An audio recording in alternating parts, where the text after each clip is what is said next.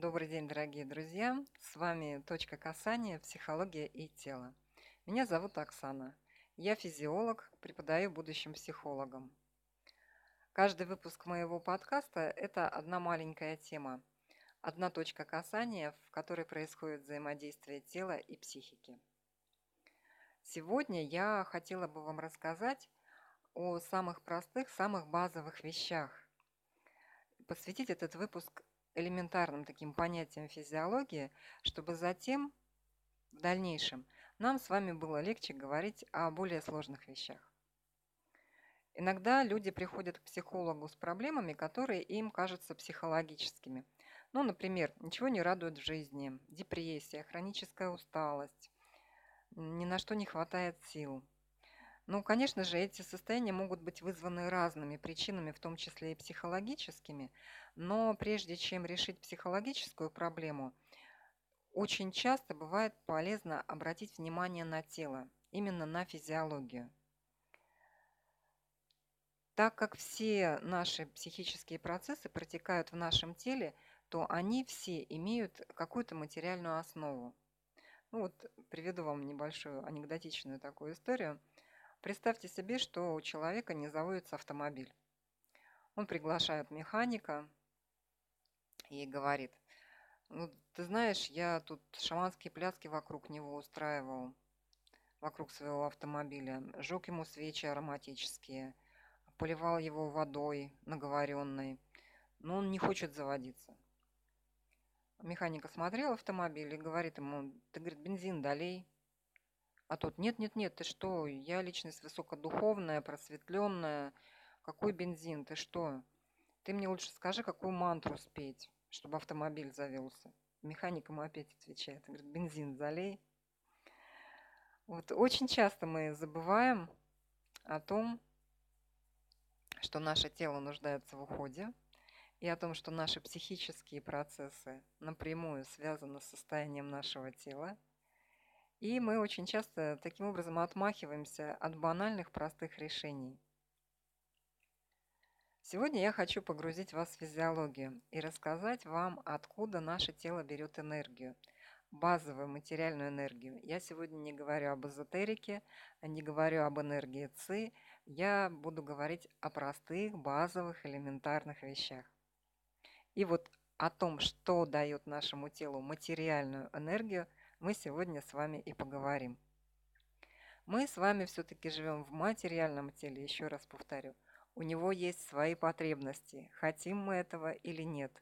Эти потребности надо удовлетворять. То есть наш биокостюм требует ухода.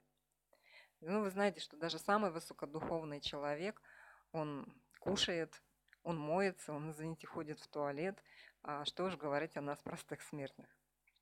Но давайте вернемся к началу. Итак, а в нашем теле есть такие маленькие батарейки, энерджайзеры, которые называются АТФ – аденозин-3-фосфорная кислота. Трифосфорная, потому что у нее три хвостика. И вот именно эта молекула АТФ является самым главным источником энергии в нашем теле – Именно молекула АТФ дает нашему телу механическую энергию, мы можем двигаться, дает нашему телу тепловую энергию, у нас постоянная температура тела. Благодаря молекуле АТФ в нашем организме синтезируются нужные вещества. Ну и еще происходит много разных других процессов.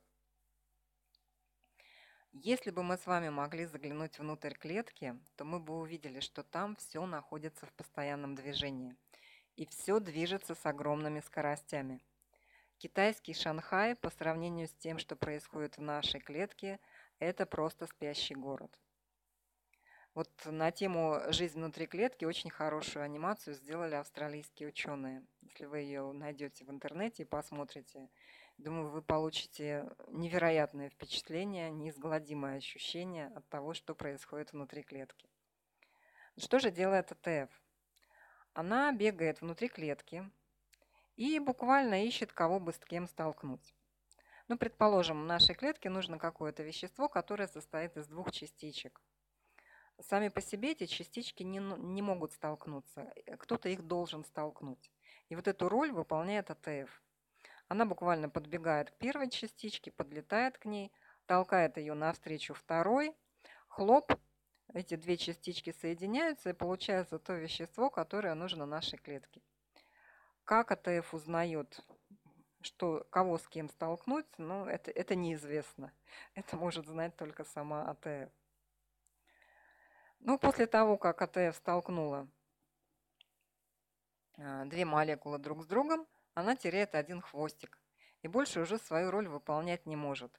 Поэтому АТФ это очень мощная, но одноразовая батарейка.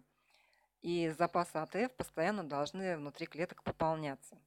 То есть сама АТФ должна постоянно синтезироваться.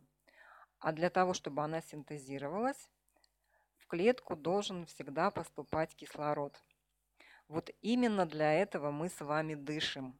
Именно для того, чтобы внутри наших клеток, в нашем организме постоянно образовывались вот эти маленькие энерджайзеры, маленькие батарейки АТФ.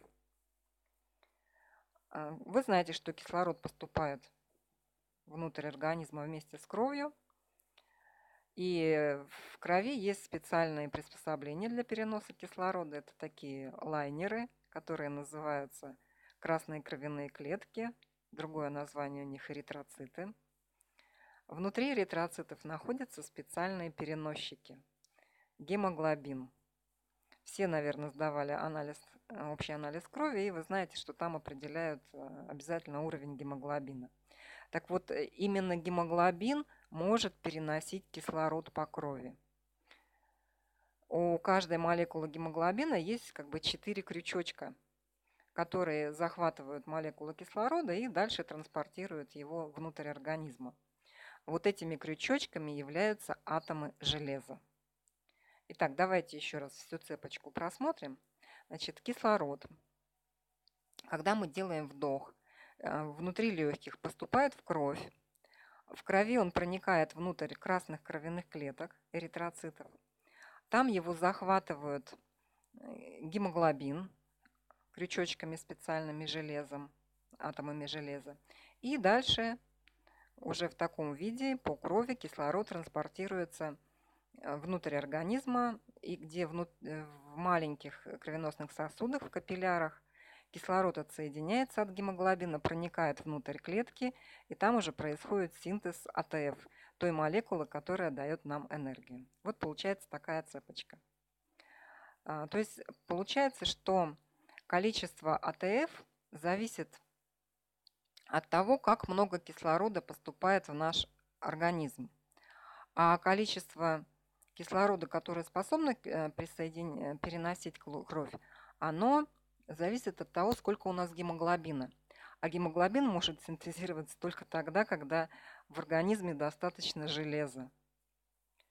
Если по какой-то причине в организме возникает дефицит железа, то, конечно же, будут замедляться обменные процессы, первую очередь. Организм будет меньше получать и химической, и тепловой, и механической энергии. Вот в следующем выпуске я вам расскажу, что происходит у нас в теле, если ему не хватает железа, по каким признакам это можно определить и что с этим делать дальше. А на сегодня у меня все. С вами была «Точка касания. Психология и тело». Спасибо, что были с нами.